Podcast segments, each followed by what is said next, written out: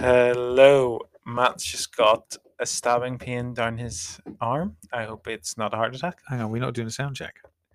I think it's good. Okay. It looks good. Carry on. Yeah. Is your hand okay? Cramp in my hand, believe it or not. Oh, random. I was just thinking, age is a terrible thing. I was just thinking, I have no idea how to start this, and we had quite a dramatic start. It's like, I thought I was going to have to do CPR. Phew. Phew, yeah. What big phew. Here we are.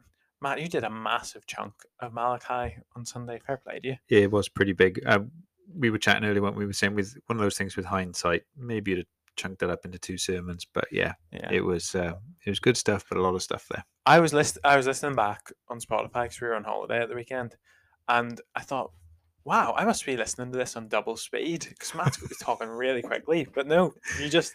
I think I became very aware of how much I had to get into to the time I was aiming for. So yes, I did talk a little bit quickly on Sunday, I think. It was very impressive.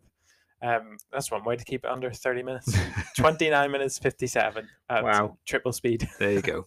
Did it. So the super fast sermon, I said that quite fast as well. The super fast sermon was about true worship. So you gave a definition of worship. Could you remind us what that was and maybe expand on it if there's anything in particular you felt was lacking? Yeah. To recap, I think I said that a basic definition of worship is that we give God his due. And so the praise that's due him for who he is and for all he's done. So worship isn't only praise for what God has done for us as Redeemer and Savior, but it's praise for who he is, the magnificent creator and king. So that was basically how I defined it. I suppose in reflection, I did think I'd want to add the idea of adoration into that definition. I know I talked about love on Sunday, but that worship is also about not just giving God his due for how great he is and praising him, but adoring him as well. Mm. Because acknowledging how great God is one thing, but being overwhelmed by who he is and giving him the adoration of our hearts goes beyond that. And I think that's also part of true worship. That's where it's quite, the Psalms are really helpful, isn't it? Because there's a lot of just adoring God for who he is, you know, before you even think about redemption, which is just helpful because, like, these are just the reasons you should praise God, even if, you know, he hadn't redeemed you, which is quite helpful, isn't it? Incidentally, Mike Reeves is really good on that. I mentioned his book, Rejoice and Tremble, which is about the fear of the Lord, but it obviously overlaps. It's quite a wee book, isn't it? Well, there's two of them. I only realised after Sunday. There's the one I read, which is, not a big book, but then there's a slimmed down version of it, which is, What Does It Mean to Fear the Lord? So I would imagine that'd be fantastic too, but it's about half the length. So I tried to buy one of my mates, the big thick one, and got the wee one.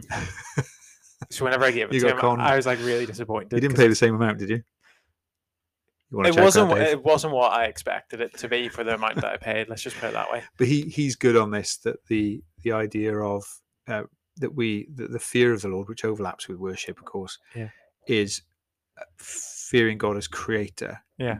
But then there's fearing him as father and redeemer as well. So he talks about the both, and he's very helpful on that. Yeah. I remember Alan said it in one of his sermons about looking at the sea or the waves in Aberystwyth, like, you know, you fear them because they're, but it's also beautiful to behold, sort of thing. Good. I thought it was helpful. Should have thought of that one before Sunday. Go on, Alad. So back to the questions. You mentioned a church that doesn't fear God. You know, God would actually rather that they close their doors, which does just seem a bit mental. Like, surely God would want people in the doors of church regardless. So that's just one thought, but that's slightly mental. But could you give us some characteristics of a church like that? And maybe why would God really rather it close? Yeah, I mean, it was a pretty blunt statement to make for me on Sunday, but I think... It's in the passage, like. Exactly. I think God's been quite blunt through Malachi. Yeah. I think from that passage, and thinking about also, for example, the letters to the churches of Revelation, which I mentioned in passing, I think we can say that the characteristics of a church, this is the first part of your question, characteristics of a church that doesn't fear God. What would that include? Well, it would be things like, I think, you know, a corporate life together that doesn't involve the living sacrifice of lives lived for God's praise. So if you're looking at a church that doesn't, where people aren't really serving each other or wanting to serve the community, they're not sharing the gospel, they're making life decisions without having gospel priorities, that's probably the sign of a church that a bunch of people who, by and large, aren't fearing the Lord. They're not. They're not listening to what His Word says. I think if it's a body of people who don't really put themselves under the authority of God's Word by listening to it regularly, by teaching it, by delighting in God's Word and wanting to live it out. If you're looking at a bunch of people who rarely think about the greatness of God, but they're all always more earthbound in looking at, you know, the things of today and tomorrow and practical things, and they're not sort of thinking about the bigness of God. Yeah. You know, because but for God's grace, it would be so easy to become a church like that, wouldn't it? Yeah. So I think those are some of the characteristics probably of a church that's starting to show red flags of not fearing the Lord. As to whether, the second part of your question, God would really rather close a church like that, I guess... There's obviously grace, but... Exactly. Which, for example, you've seen the letters to the churches. I mean, some of them are a pretty ropey state, and God is still... Yeah. He's making them promises. He's making sort of loving threats, but he's being patient with them. That is a great phrase. But ultimately, he's making some pretty stern predictions there, isn't he? That if they don't repent, he's going to take away their lampstand. So would God rather close? Well, he doesn't. His heart's desire, obviously, isn't that the church will close down. But I guess part of the answer is that if a church increasingly lacks these things that are marks of the fear of the Lord, it can get to the point it's not actually a church in any meaningful sense. There might be one or two believers there as part of the crowd, but if it gets to the point it's really not actually a church, then yes, I think God does say he would rather the doors were shut. Jesus does tell some of the Revelation churches that he will take away their lampstand, as I say, and his presence will not be there anymore if they don't change their hearts and minds, seems to be the bottom line. I don't think... By the way, this necessarily looks like the door's been closed. The place might be full. Yeah. But he can take away his lampstand, which is taking away his presence. That the church is closed in the sense that the presence of God has departed. And that's sobering stuff. Yeah. There's that interest in, you can tell me if I got this wrong, there's that interesting bit in Exodus where God says, you know, the people of Israel, like Moses, the people of Israel will go on to the promised land, but God won't be with them. Yeah. And Moses says, we don't want to go unless you're coming with us, which is interesting because they would still get the land, they still get all those things, but actually God wouldn't be with them, which is an interesting thought. Yeah, sobering again, isn't it? And I suppose another angle, you look at it from a more theological angle, what is the church? The church, by definition, is the gathering of people who belong to the Lord, and God is present in the church. He's always present in a true church. Yeah. But when a bunch of people are getting to the point where they don't show all the characteristics of a church, then by definition God isn't present in their midst, and I think that's the way we need to think of it. You talked about love and threats there, you know, unscripted phrase that. if I was a teenager, maybe I'm still like it now, but you know, whenever you read in the Bible, I will smear on your faces the dung from your festival sacrifices, I would definitely be saying that to my brother or sister. Be like, it's in the Bible, I can say it. But it's like. Yeah, I suppose I heard at the weekend a story about a minister who was asked to pray at a meal, and he said, "I'm off the clock." Wow! Whenever he left the church building and locked the doors and walked past someone sitting outside it, he was off the clock, so he didn't want to talk to them. I'm like, whenever I read that sort of rebuke, I'm like, yeah, you need that rebuke if you view your life as when I'm in church. Yeah. I'm worshiping, I'm doing the job. Outside of it, I'm not interested. Yeah. Like, that's awful, isn't it? It's like the person said to me before we went into Malachi, God's really cross with Judah here. And he is. Yeah. But what I love about the prophecy of Malachi is the first thing God says is, I have loved you. That's where he starts. But if he really loves his people, loves us, his people, as a good parent, he's going to say things that are hard sometimes when he really needs to say them. Yeah. And he certainly does here, doesn't he? He doesn't, there's not politically correct language. Yeah. So circling back around, how would a church, you know, how would a church like that pray? You know, a church that doesn't fear the Lord, what would characterize their prayers? And then, I suppose, by contrast, how would a God-fearing church pray? Yeah, I think a church that doesn't fear the Lord or is starting not to fear the Lord, if it truly prays at all, will probably be focused just on shopping list type prayers. You know, again, it's the earthly level stuff. I need this, this, this, and this. Yeah. I mean, I love the fact that we can, I always stress this in life group, we can bring the little things to God. He loves to hear his children pray. Yeah. But when it's just that stuff, I think that's a red flag, rather than praying big prayers for God's glory. And then in contrast, you know, if a church that does fear the Lord, whilst it will be praying for the needs of believers, will be fixated on worshiping God in everything and getting glory for God the great King. They will be praying everything ultimately for the glory, the praise, the fame of God's name. I reckon the prayers of a God-fearing church will also be full of talk to God about how wonderful God is. They'll be full of adoration. They'll not just be asking for things. Yeah, we saw it in lots of the prayers of Paul. But yeah, he's adoring, he's asking, and then as soon as he asks, he's like, but you've already given me so much, like, how can I thank you enough? Yeah. Which is pretty, well, it's just a good framework to pray, isn't it? Yeah.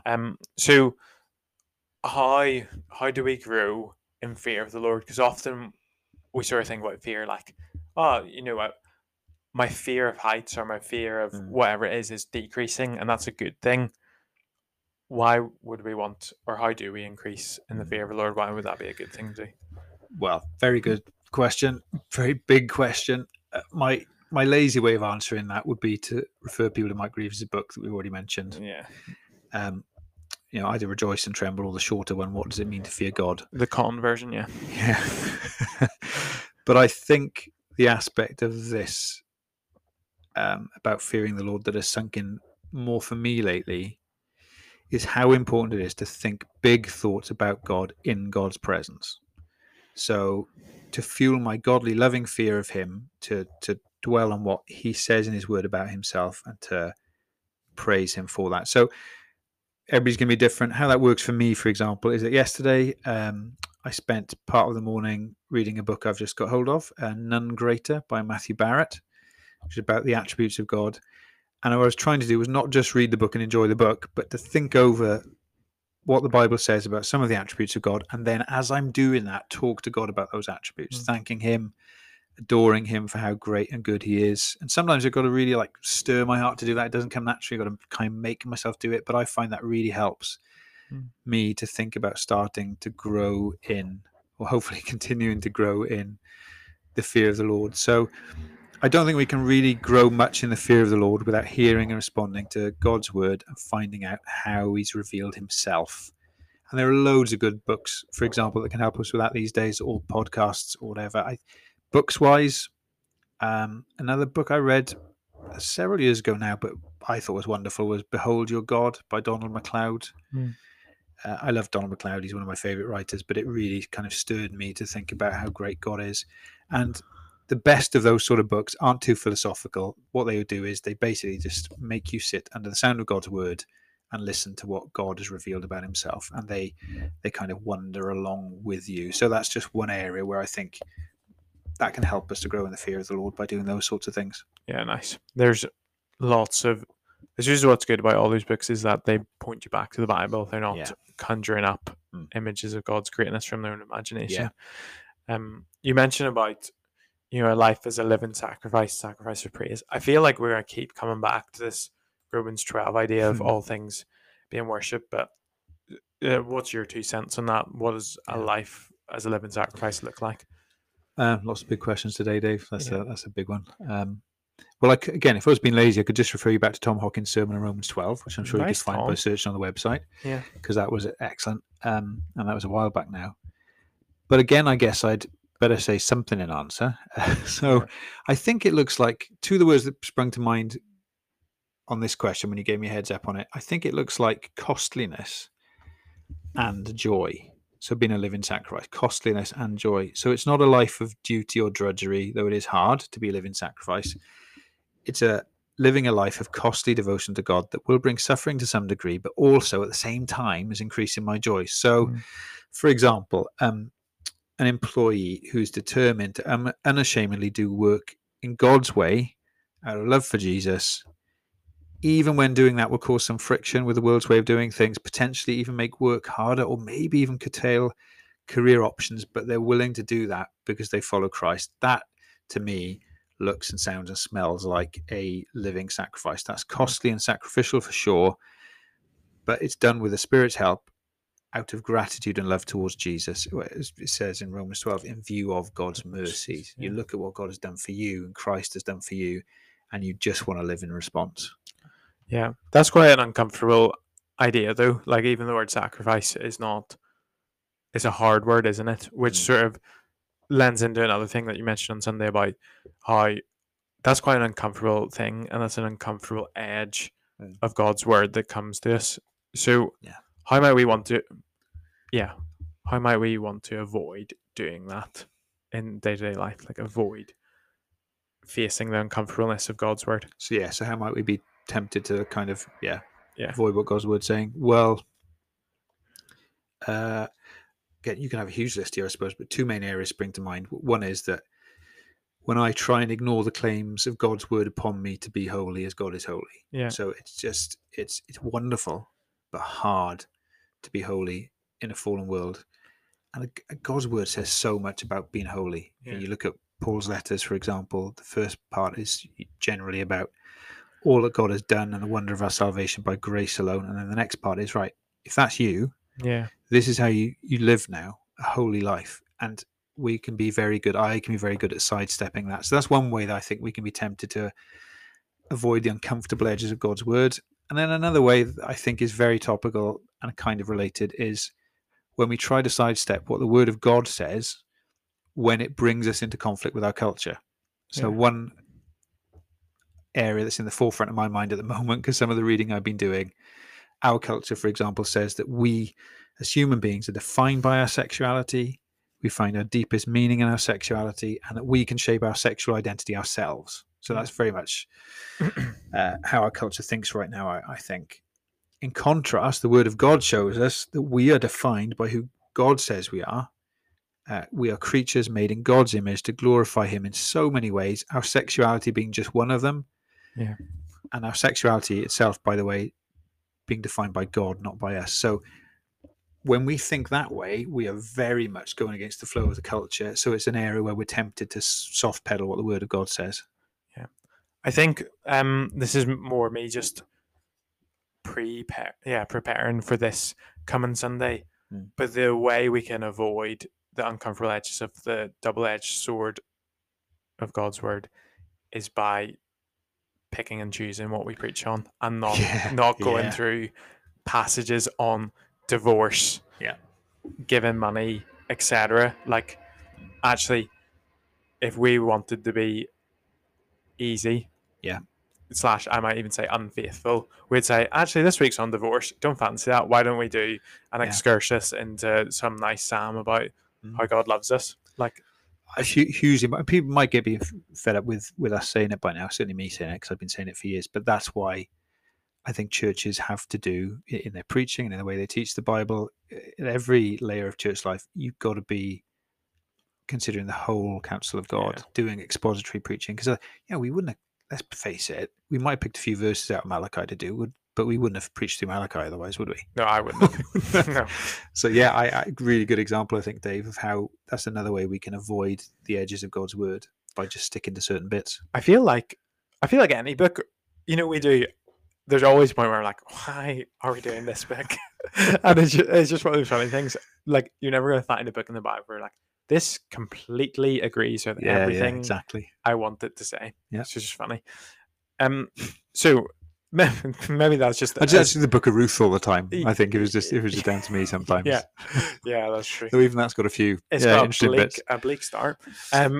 I sure said there for me, areas where serving the Lord feels like a bit of a burden whenever you're like doing something really just hard, to be honest. Are there areas for you in which serving the Lord feels like a bit like a burden? I hate it when Dave asks me these questions on a podcast, because like the temptation to polish up an answer here and not be too honest. Oh, I can do mine first. I can't wait to get to heaven, because you don't have to do evangelism anymore. That feels like, I know it should be a joyful delight, etc., but it feels like a burden. Yeah. So there's mine. I'm just like, I think it's a good one. Good example. We were talking about as elders last night, weren't we? Yeah. Thinking about direction of the church and vision, and how this is something we need to be hotter on than we are as a church and as individuals, and it's just hard. And It's why I'm so grateful to God for his patience. He was patient with Israel. He was patient with the churches in Revelation, and he's patient with me. But I still need to hear his loving warnings as much as they did. So, for me, probably one major area is the same as a lot of people in church, actually, gathered worship on Sundays. Yeah. And generally, I love Sundays, and the last few Sundays have been a real joy for me, being back together and singing together properly. But honestly, not every Sunday feels like that. And I'm guessing most of the people listening right now are probably nodding. Coming along to church, for all of us, can become a chore if we don't tune our hearts to what we're doing. Getting ready, getting the kids ready if you've got kids, getting them out of the house, needing to get along early to get ready to serve in your particular ministry area. Yeah. Hurts from the week just gone and concerns about the week ahead are on our minds. And so Sunday can just be a real pressure point, even though they're such a wonderful part of the week for the church. And it's so easy, humanly speaking, to get to the point that we're saying, like Judah, what a burden, which is a terrible thing to say, but sometimes we get there, don't we? Pastors as well. And yet, if I just take a little time to think about what Jesus did to make me acceptable to God, what he's done to make me into a true worshiper rather than a stranger, if only I ask for the Holy Spirit's help on a Saturday evening and on a Sunday morning, he can enable me to come with a truly worshipful heart, even in my struggles and my slogs. And he reminds me that I come to worship God in the merits of Jesus and the supernatural help of the Holy Spirit. But honestly, yes, that's an area where there's temptation, I think, in my life to think, this is a burden. Even just sometimes, that's a temptation area. Isn't it amazing, though, that then in Matthew 11, Jesus then says, if you are weary and burdened, come to me, I'll give you rest, because my yoke is easy and my burden is light. Mm. You're just like, that is amazing. If you do feel like that, like church is a burden, come back to Jesus. Yeah, exactly. Yeah. Hopefully, church helps you come back to Jesus, but it's just something that we need to think about. Point, though, isn't it? Because I think depending on your personality, you can find yourself there. So I think right now, I just need to dig deep here. Yeah, dig deep. Just tough it out. And yes, there is toil and effort in the Christian life, but the answer is back to Jesus. Yeah, back to him. Which that was sure going to be the next question. Like, what would you say to someone? If they realize they've been given God's second best / it was feeling like a burden. Yeah. But we sort of covered that, like come to Jesus and say sorry and ask for help. Yeah. But I think the first part of that is also you don't try and sidestep the fact that God's convicting you. If he's your loving father, he will convict you of stuff sometimes. So sometimes we can slip into in evangelical churches, a way of thinking that says, if I'm feeling bad about this, I shouldn't be. Yeah. And so that's a bad thing. No, it can be a good thing. It's God speaking to you and convicting you and putting his finger on a point of your life because he loves you. Yeah. Yeah. It's funny how we're so wired for comfort that then any discomfort or pain, we're like, this can't be a good thing. When actually, often in lots of areas of life, no pain, no gain. Mm-hmm. Dave Lawther. Church strapline. Dave Lawther, PT. So this is the last question. This is where it's always a wee bit like you have to do a bit of legwork, don't you? Whenever in the Old Testament there were priests. Yeah. And now Christians are all priests. But Jesus is also a priest. Yeah. So which is it? Are we as Christians the fulfillment of the idea of the Old Testament priests, or is Jesus the fulfillment of it all? Why, why can't I just be a Christian rather than a priest? Like, who cares? It's a huge subject and a brilliant one, but I thankfully, I found a quote that I thought was really helpful because I was starting to answer this question and it would have been about another 10 minutes, I think, if it had just been down to me answering it. But on the Gospel Coalition website, article by J. V. Fesco, another one of the writers I really like, actually. Fesco? And Fesco, what a great surname. Yeah. Not sure where that's from. So I'll just quote because I think he kind of pretty much answers that two-part question. How are we priests? Why does it matter we're priests? And he says, quote, "The doctrine of the priesthood of all believers states that all believers in Christ share in his priestly status. Therefore, there is no special class of people who mediate the knowledge, presence, and forgiveness of Christ to the rest of believers. And all believers have the right and authority to read, interpret, and apply the teachings of Scripture." End quote. So I think that's a really nice quote. You might want to rewind the podcast and play it to yourselves again. But we don't need a pope, basically. That's the gist. Yeah. So we need no earthly person between us and God. We, as individual believers, can come straight into the presence of God through the merits of Jesus, our great high priest. we have access, all because of the priesthood of Jesus. So it's both. Yeah. Surprise, surprise, both. And shock. Yeah. The Old Testament priesthood is fulfilled in all believers and ultimately in Jesus. Or to state it another way, it's fulfilled in all believers because of Jesus. Very nice. That was, I mean, I think you've summarized that long paragraph really well into a nice little tweet. Nice. J. V. Fesco helped greatly. Yeah. That is the end. I don't know how to finish. Well, yes, it's another. So you're preaching this Sunday on the next bit of Malachi, yeah. Another Malachi podcast. Just say, I think what I'd add is you did say the other day, I think on WhatsApp, please don't forget, if you've got questions, send them in. Yeah. We're just going to crack on and be doing these podcasts. Yeah. With the questions we think are great, but if you've got questions, please do fire them away. Yeah. And like they're on the stats, there's like 40 people listening. So, I mean, you're listening, so please ask a question. Yeah. We won't. What are the other 60 of you doing as well? Yeah, well. We're not listening to this to hear that question. Yeah, so exactly. Academic. Okay. Yeah, we're preaching to the choir. That's great to hear, actually. But we do value the questions, don't we? Yeah. Yeah. Like, why wouldn't we? It would just be nice to know that people are listening, aside from the stats. Okay, great. I've absolutely butchered this ending. So, see you all Sunday. See you next week. Yeah, see you Sunday.